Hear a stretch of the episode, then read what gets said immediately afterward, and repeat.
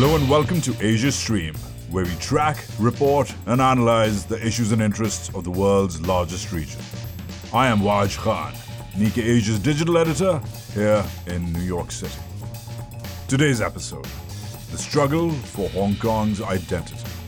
Friday, July the 1st, marks 25 years to the day that Hong Kong ceased being a British colony and was taken over again by China. During that handover in 1997, Beijing promised that for the next 50 years, Hong Kong would get to keep its own economic and governance systems, even while it was formally part of the mainland. That framework came to be known as the One Country, Two Systems policy. It sounded like a working compromise, as Beijing promised that Hong Kong would have a high degree of autonomy. We're halfway through that 50 year pledge, but recent years have seen a significant erosion in Hong Kong's autonomy, raising the larger question is the one country, two systems principle dead? Hong Kong has basically fallen into authoritarian police state. If somebody's going to be arrested, that's gonna be me. I know it's gonna happen. I just don't know when. Those are the voices of exiled activist Nathan Law and Hong Kong journalist Lam Ying-pong. Some of the guests in today's show who will guide us through the big questions. What has happened to Hong Kong? How did the former British colony become an experiment of China's harsh brand of governance? What is coming and at what cost? That's what we're discussing today. Get your calendars out and get ready to count for 25 years of China's rule over Hong Kong. You're listening to The Sound of Asia, streaming in your ear. From Nikkei Asia, this is Asia Stream.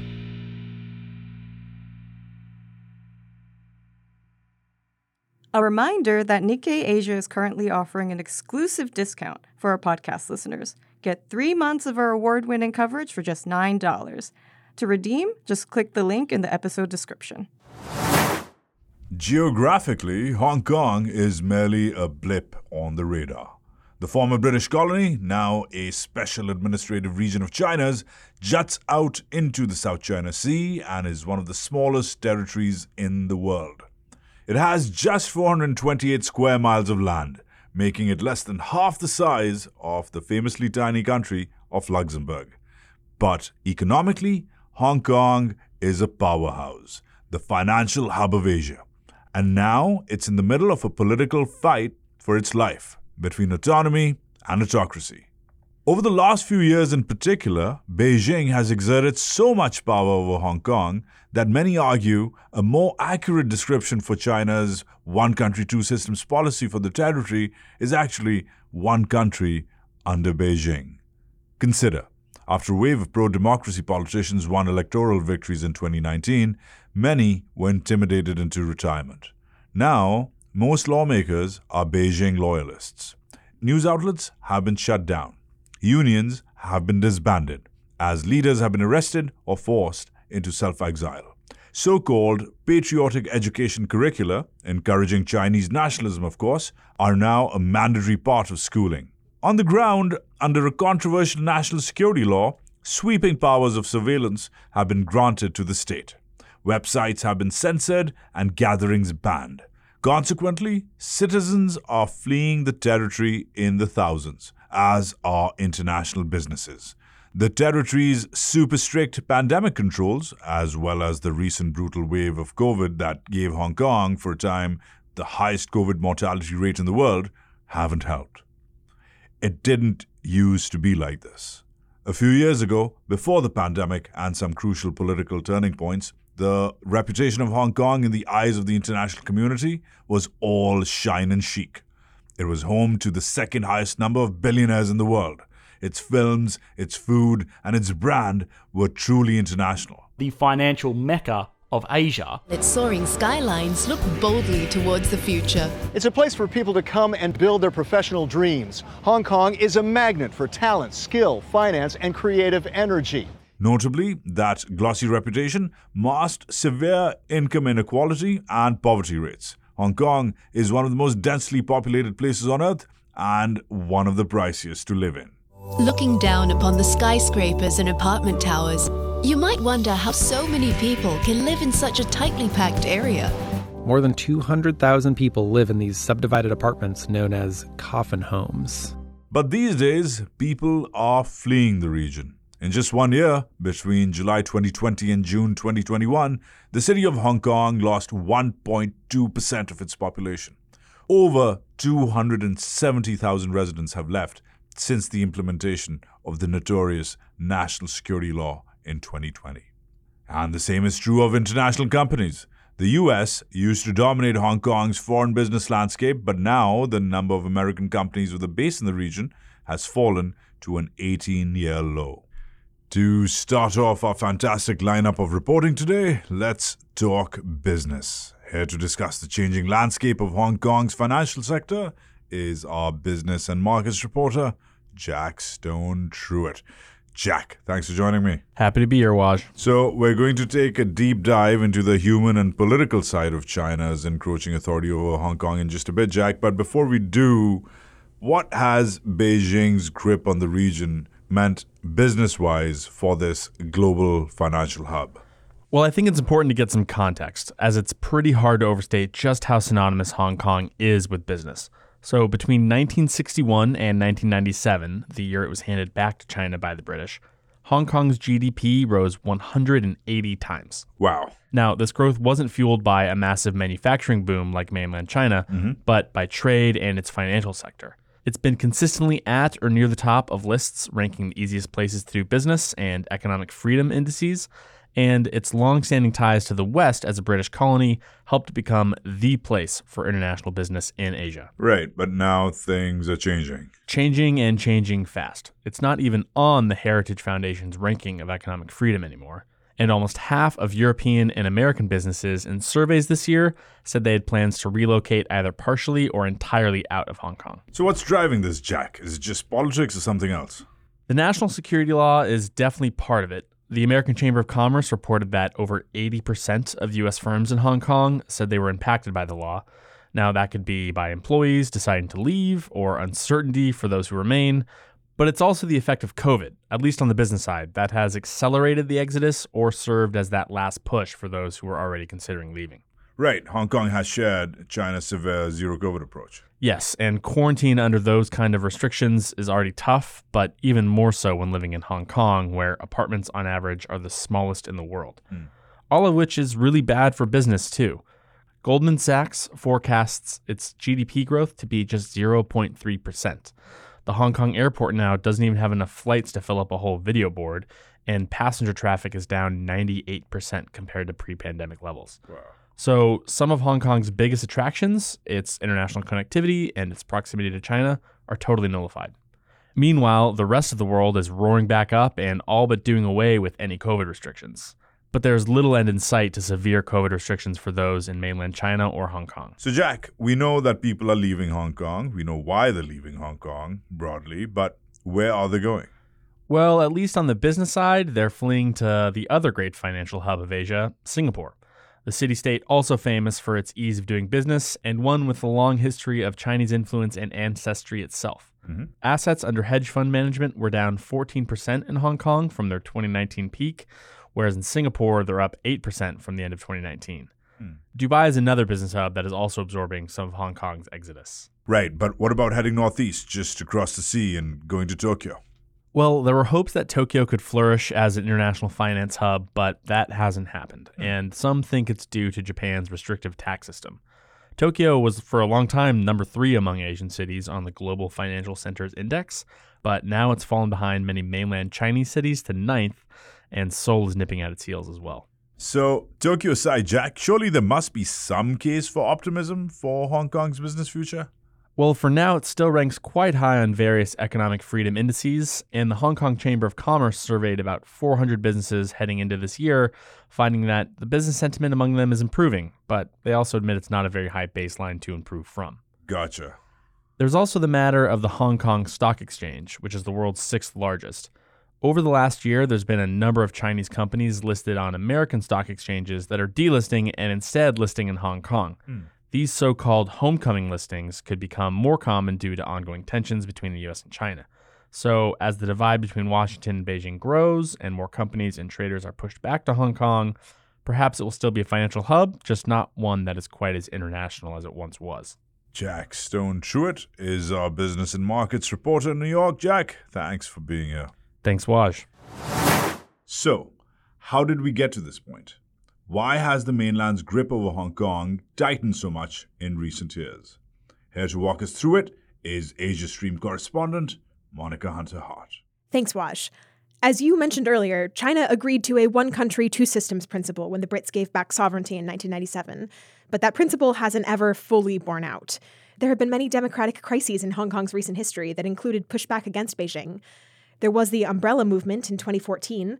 That was when thousands of demonstrators protested attempts to give Beijing more control over the territory's electoral process. The Hong Kong government cracked down by firing 87 tear gas canisters right into the crowd. Protesters used this ordinarily mundane object, the umbrella, to shield themselves. Perhaps the biggest turning point came in 2019. That's when Hong Kong's then chief executive Carrie Lam proposed a national security law that would have allowed dissidents to be extradited to the mainland for trial. Many people saw the proposal as a threat to Hong Kong's ability to make and run its own legal and judicial system. Again, massive protests erupted. Over a million people joined in, and eventually Lam rescinded the proposal. But that failed law was still a harbinger of things to come. In the following year, 2020, Beijing stepped in directly to create its own national security law for the territory. China's premier defended the decision, saying that the national security laws protect the long term prosperity of the city. The unveiling of a national security law for Hong Kong is, to say the least, unnerving this city of more than 7 million and leaves little doubt who's in charge. So, what is this national security law? Well, it's called, bear with me now here for the name, Law of the People's Republic of China on Safeguarding National Security in the Hong Kong Special Administrative Region. Among other things, the law criminalizes acts that are seen as subverting the mainland's authority. It's really vague in defining what that means, and it gives Beijing the power to interpret the law rather than the Hong Kong government. Since its passage, thousands of people have been arrested, including activists, journalists, academics, and politicians, many for simply protesting. Beijing's exertions of influence over Hong Kong aren't just limited to arrests and prosecutions. The PRC is also working to spread Chinese nationalism. One recent example is a series of new high school textbooks that will be rolled out this fall, which deny that Hong Kong was ever a British colony. According to Beijing's version of history, it was just under colonial rule. That might sound just like semantics, but it actually is kind of an important distinction. The PRC refuses to recognize the 1842 treaty that handed over Hong Kong's sovereignty. That's because Beijing calls it an unequal treaty that was signed under coercion. Of course, that's kind of the thing about colonies, isn't it? They are created through coercion. No colonized group welcomes its occupiers with open arms. I recently had a conversation with Nathan Law, a prominent Hong Kong activist who was an umbrella movement leader and briefly the youngest ever elected lawmaker in Hong Kong, before he was kicked out of the legislature for taking what was seen as an anti Beijing oath during his swearing in. He now lives in self exile in the UK. I asked him about this rewriting of history. It was basically violating every bit of knowledge that we know. Um, Hong Kong was a British colony, though there is nothing to be proud of. There is um, nothing to to say that oh, it was a good part of history. Um, many people do have nostalgia to the period of time. It, it is not because we go, we think that colonialism is a good thing. We just feel like for now Hong Kong is just so strange and we, we can barely recognize. It's a fact. Uh, we just have to admit that, and it shows how how how how blatant Beijing has been trying to um to to to basically lying to Hong Kong people in order to have more political control. There, there has been a long tradition for Beijing to distort history to serve its political aims. Law speaks passionately about the changes that have come to the home he can no longer inhabit but still loves. Hong Kong has basically fallen into authoritarian police state. We have no democracy. We cannot elect our city's leaders. Most of the seats in the Legislative Council are reserved for Beijing loyalists. And for autonomy, there's no autonomy because um, we cannot elect our city's leader. It does not represent us. It's just pu- a puppet appointed by Beijing. Therefore, I think one country, two system now is already dead. People will suspect that whether we are in one country 1.5 or 1.3 system, that we will continue to count the digit um, as it approaches to one country, one system. Law, now 28 years old, was imprisoned for two months in 2017 for storming Hong Kong's Civic Square during the Umbrella Movement. He fled to London three years later, fearing persecution under the national security law. In June 2020, um, I left Hong Kong a few days before the implementation of the national security law. I could not discuss that decision with um, any other one because that may endanger them. The government may accuse them assisting uh, my departure. And um, I could not say a proper goodbye to friends and families. And after I left, I needed to issue a public statement saying that I'm severing my ties with my families uh, in order to protect them from uh, political persecution. Because in mainland China, it's almost a common practice for the Beijing government to harass um, the family members of the dissidents, um, uh, monitoring them, surveilling them, or even um, incarcerating them. So these are the least things I wanted to happen to my family. He said he tries not to think too much about when, if ever, he'll be able to see them again. But he's not alone in the UK. Many other activists have fled abroad too. For us, it's almost impossible to continue our advocacy work in Hong Kong. So I think um, I have to leave because I serve for a greater purpose and I can retain a voice on the international level, speaking up for Hong Kong people. We are seeing a growing diaspora community of Hong Kongers in the United Kingdom that spread across the country, and many of them have also um, a strong desire to continue to participate in uh, the advocacy work and raise awareness for Hong Kong issue. There is um, a sense of responsibility for the people who have left Hong Kong to carry on to speak up. Law recently published a book called Freedom How We Lose It and How We Fight Back, in which he writes about the gradual changes he saw and felt in Hong Kong as he left adolescence, far before the recent collapse of parts of the territory's civil society. He mentions seeing shop staff discriminate against locals and the promotion of Mandarin instead of Cantonese. Mandarin is the official language of the mainland, whereas Cantonese is dominant in Hong Kong. Here's how Law describes his political awakening. Someone who have come up from a very rough neighborhood, um, a blue collar family, a very apolitical family, to someone who started to realize, oh, um, there's something ongoing in the society, and, and I, as a young young um, young citizen in, in, in the city, that I should stand up for my rights. For me, I, I used to be someone who did not care about politics, did not care about social issue. And um, in the year 2008, in the, the, the Beijing Olympic, I even cheered for the Chinese national team, and we were so happy that the Chinese the Chinese national team did um, fantastically in the Olympics, and we were so proud of our identity. I think in in that trajectory of Hong Kong's erosion of freedom, um, on the other side is um, the decay of trust to to Beijing and the identity of Hong Kongers rising um, simultaneously. Switching gears now, let's bring in someone who's still on the ground in Hong Kong Isabella Ng, founder of the Hong Kong Society for Asylum Seekers and Refugees, and an assistant professor and associate head of the Department of Asian and Policy Studies at the Education University of Hong Kong. Her research focuses on migration. Isabella, thanks for coming on Asia Stream. You're welcome. So, you're an academic. I want to start off with a question about education. Hong Kong's primary and secondary school curricula have been changing in the last few decades in ways meant to encourage Chinese national identity, and that's especially true recently. Is there a similar trend towards Chinese nationalism in academia? What is the academic climate like right now? I think a lot of people are really anxious. There, there's actually a general fear and anxiety over um, the, the Hong Kong population. And especially like when we are teaching, like for me, it's not it's not that sensitive because I'm teaching uh, labor migration and gender development. Whereas for, for colleagues who are teaching political science, right? So how are they going to approach certain subjects and, and what would be considered to be not or not sensitive? This is one of the things. And second of all, of course, is to do with the getting research grants. So academics would start thinking like, so am I going to submit those grants? So will that grant be considered sensitive? Will you know and the worst thing is if i submit those grants and people think they're really good quality will i get people in trouble? And i believe this is going to be a trend. And the thing is, what I would be seeing is that um, you still see good or, or very good academics coming in doing the kind of research that are deemed not sensitive.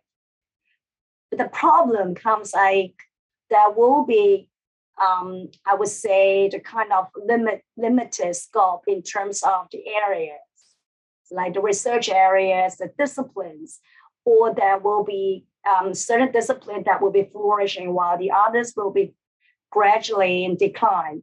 On a personal level, how have the changes of the past few years affected you? I think it, it has affected tremendously my life. I think um, um, in terms of my job, then I have to think about a few things. First of all, is um, what what how am I going to juggle? You know, how am I going to balance the way that I'm researching? Um, I'm working on uh, the the irregular migrations, and in Hong Kong, working on the ASR particularly on asylum seekers and refugee populations. Um, and I'm using different ways studying the group. But then at the same time, we don't know if this could eventually be deemed um, breaching the national security law. We don't know because um, this has something to do with justice and human rights. And when we talk about the group, the vulnerable population, that would touch upon social justice and human rights. So how far can the can the Hong Kong government take research which about these things? So so I have to think very carefully about what how I should, you know, how I should juggle and balance um, in terms of my research, the way that I I've been doing my work, and especially um, my advocacy work as well. Right, given that a lot of um, NGOs have been um, have been deemed uh, problematic. How am I going to balance and just not to not just about myself, but not to cause any colleagues in trouble. Um, and and apart from that, on the personal level, what am I going to do? Right? Um, how am I going to take? Uh, am I going to stay for long? You know, for long? And what about you know when I retire? You know, would will, will Hong Kong be still a, a, a place that I can I can stay? There, there are all these questions coming up and and I, have never been more in doubt about my situation than you know actually these few years. And before i was just thinking i'm going to grow old and stay here and and have a good life because i really love this place. But now then i have to be really um, think twice about what to do. And and the, the worst thing is whatever I do it's not just about myself. It could it could affect my colleagues, um, my university, and also people around me. Let's pivot now to the media. Prior to becoming a professor, you were a reporter. You worked as a correspondent for Time. Do you have a sense of how the general populace views Hong Kong media at this point? Do they see it as free or controlled? I think people are seeing increasingly it is less free than before we see the, um, uh, the, what happened to Apple Daily, right? The, the, the, shutdown of Apple Daily, which is a very controversial newspaper. Nonetheless, it it represented kind of like a different voice from from the kind of new, you know, like other newspapers. Some of them are, are more neutral in their position, while others are, are more pro China or pro pro government. And, and then with Stand News, with those two big giant you know, symbols of press freedom are actually they have collapsed. We are seeing something is changing dramatically in terms of uh, the news coverage or or even the entire media scape in Hong Kong, which is unlike before where you see the different kinds of media flourishing, and now you are seeing actually uh, less and less of this kind of diversity could be found in in the Hong Kong media scape. Thanks, Isabella. And that's actually a perfect segue. Besides being a financial hub, Hong Kong has long been a media hub, home to the Asia headquarters of places like the AFP, CNN, and once the BBC and others.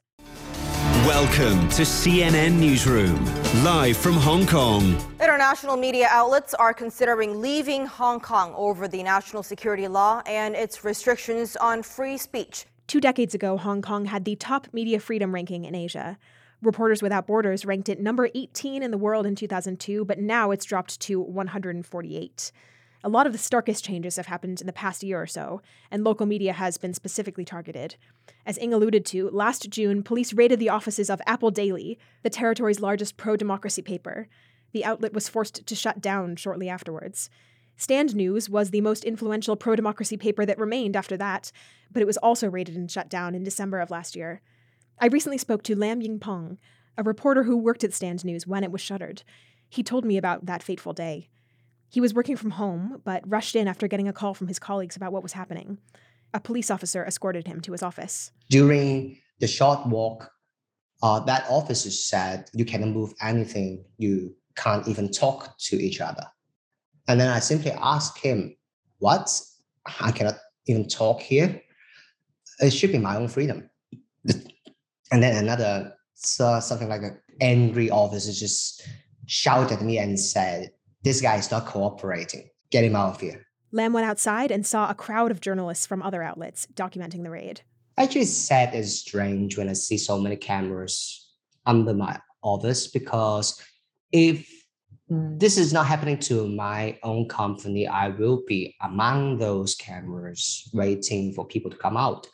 But now I just stand aside and observe, and it seems to be not related to me anymore. And I got a feeling like, oh, my path as a professional journalist has come to an end. But a few months later, Lam decided he couldn't give up yet. The city has, has become so quiet. It sounds like there are little or even no opposition voices alive. It's just not okay. Hong Kong shouldn't be like that. There should be some different voices instead of sound bites of government officials and um, everything going according to the agenda of the government. So I guess maybe I should give myself another try. Okay, and then I, I evaluate the whole news industry, and I suppose uh, I won't be employed by any mainstream media anymore because of political risk.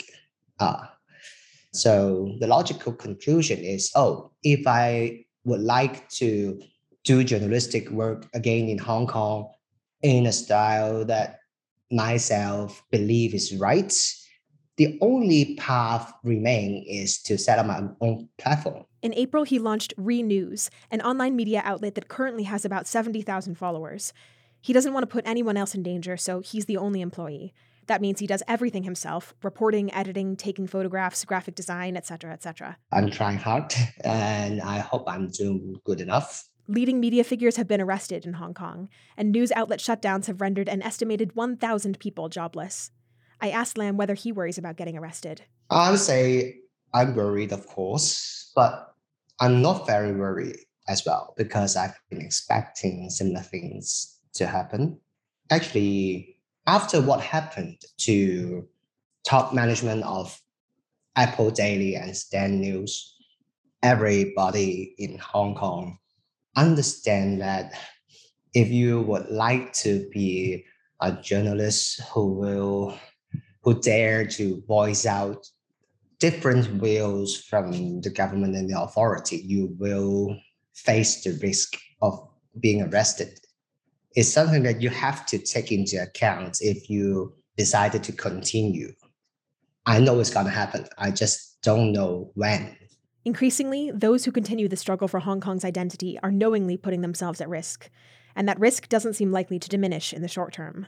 July 1st marks not just the anniversary of the British handover, but also the day that Hong Kong's new chief executive will take office, Beijing loyalist John Lee. He was the top security official during the 2019 pro democracy demonstrations. He oversaw the violent crackdown on protesters then. Analysts believe that the Hong Kongers fighting for democracy and resisting Beijing's influence will find that project even more difficult under his leadership. That was Monica Hunter Hart. Now we go to Alice French, our deputy big story editor for this week's Tokyo Dispatch. How have the Hong Kongers who have left continued their fight for autonomy and preserved their cultural identity in their new homes? Here's Alice with more.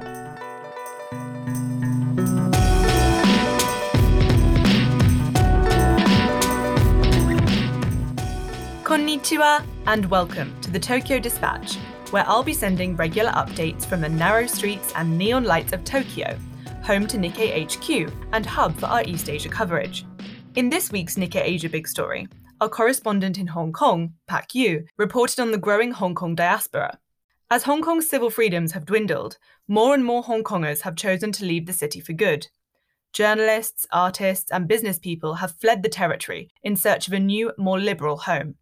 In the UK alone, more than 60,000 Hong Kongers have already applied for the newly created British National Overseas Visa, which has made Hong Kong nationals eligible for British citizenship since January 2021. In his story, Pak spoke to six Hong Kongers who have recently relocated to Canada, Europe, and elsewhere about how they're working to keep Hong Kong culture alive in their new locations. I caught up with him to find out more. So, Pak, as we've heard in this episode, the mainland's crackdown on Hong Kong has resulted in a loss of political freedoms for many residents. But as your story covers, it's not just the right to speak out against the government that Hong Kong has lost. Many Hong Kongers fear an erasure of their cultural identity too. In which sectors in particular are we seeing this cultural erasure most prominently?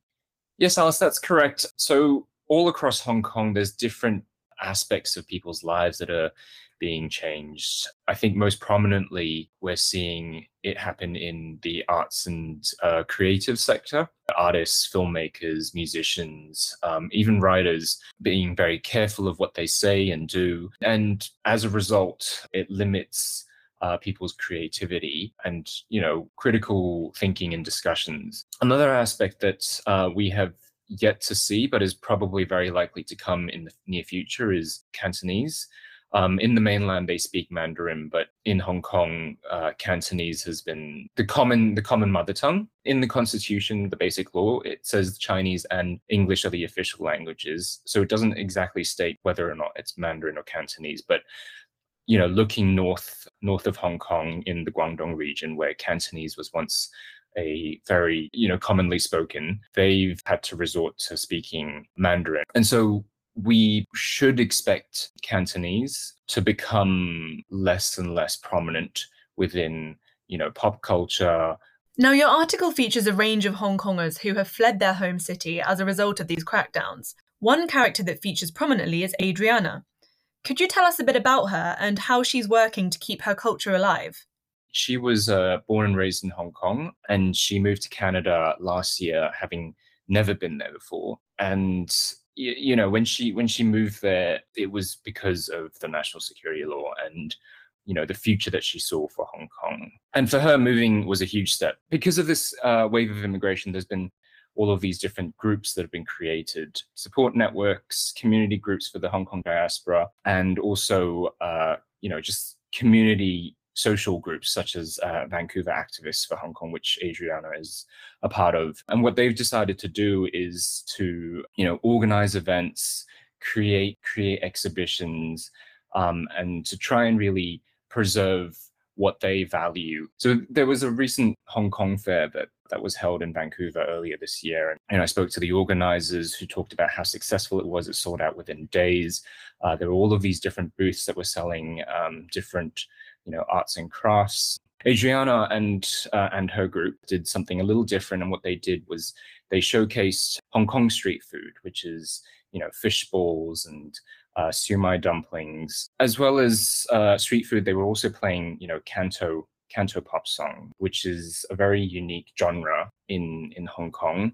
But it's not just culture that the Hong Kong diaspora are fighting to preserve, right? They're also working to amplify the voices of Hong Kongers who can no longer protest on the ground due to the national security law. Could you tell us a bit more about that? So, what the overseas diaspora have done is they, they feel like it's their duty to be able to continue to tell the world about what's happened in Hong Kong. The general message is that, you know, they feel that they they are the lucky ones who have been able to leave and that they should um, take advantage of, of the privilege that they have to be able to speak out for for the people um, who can't leave Hong Kong.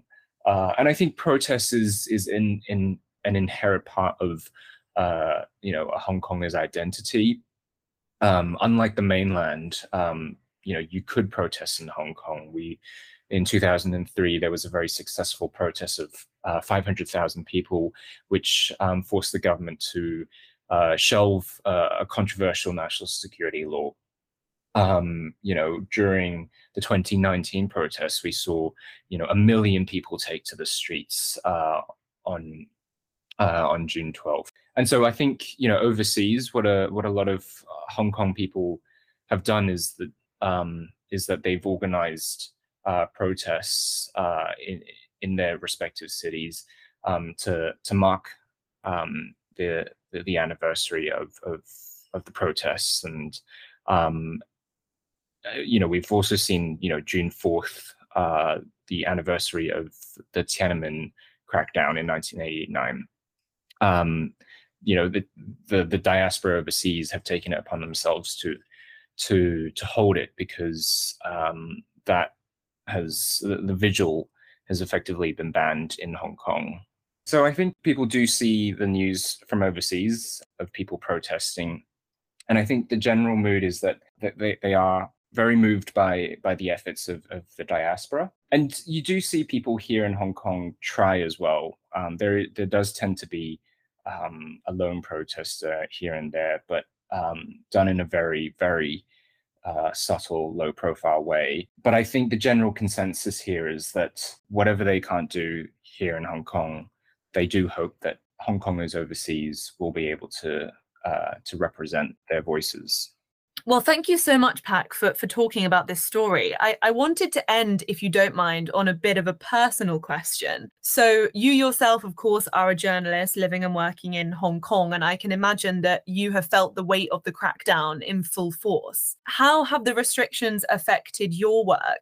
Uh, you know, freedom of expression has definitely been restricted here. I've personally know people who have been arrested, you know, fellow colleagues uh, at different news organizations um, have lost their jobs. Uh, I started reporting in Hong Kong in 2015, just after the umbrella movement. Um, I was here a few times during during the 2014 protests, and you could really see, you know, people were people were very interested and keen to talk to to, to media. Um, and having moved back in 2020, just as you know the national security law was introduced, I really got the sense and got to see the transformation for for what it's like to be a journalist. And you know people aren't as open or keen to speak. The conversations uh, at least conversations with officials are extremely scripted. They're often trying to figure out whether or not you're on their side or the other side. And you know working for foreign media tends to mean that you're on the other side. You know for the time being you know we're still able to do our reporting and we're still able to talk to people. And I think that's, uh, you know, we've got to work within the confines of the national security law. That was Pak Yiu speaking from Hong Kong about his Nikkei Asia Big Story on Hong Kong's identity and crisis. You can read the full story on the Nikkei Asia website. And this has been Alice French with the Tokyo Dispatch. Mata